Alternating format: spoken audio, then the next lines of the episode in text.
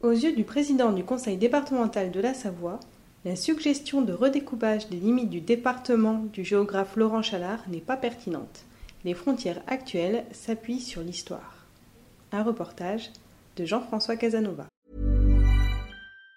Even on a budget, quality is non-negotiable. That's why Quince is the place to score high-end essentials at 50 to 80% less than similar brands. Get your hands on buttery soft cashmere sweaters from just 60 bucks, Italian leather jackets, and so much more.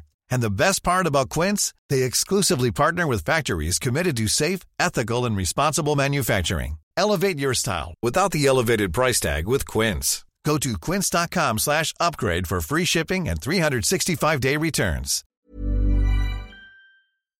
Je pense que les, deux départements savoyards ont une vraie euh, unité historique. Euh, La seule amputation euh, a été subie par la Haute-Savoie après 1815, où un certain nombre de communes autour de Genève ont été rattachées à Genève précisément. Mais sinon, la Haute-Savoie et la Savoie ont un découpage qui correspond complètement à leur histoire.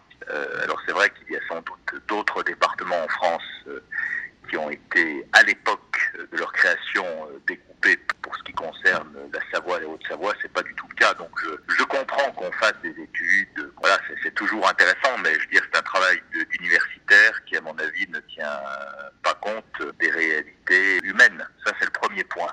Le deuxième point, euh, c'est vrai que partout il y a des, frontières départementales et que bien évidemment quelqu'un de Pont de Voisin, euh, Pont de Beauvoisin, Savoie est plus près de Pont Isère que de Modane pour Saint-Maurice. Ça va de soi.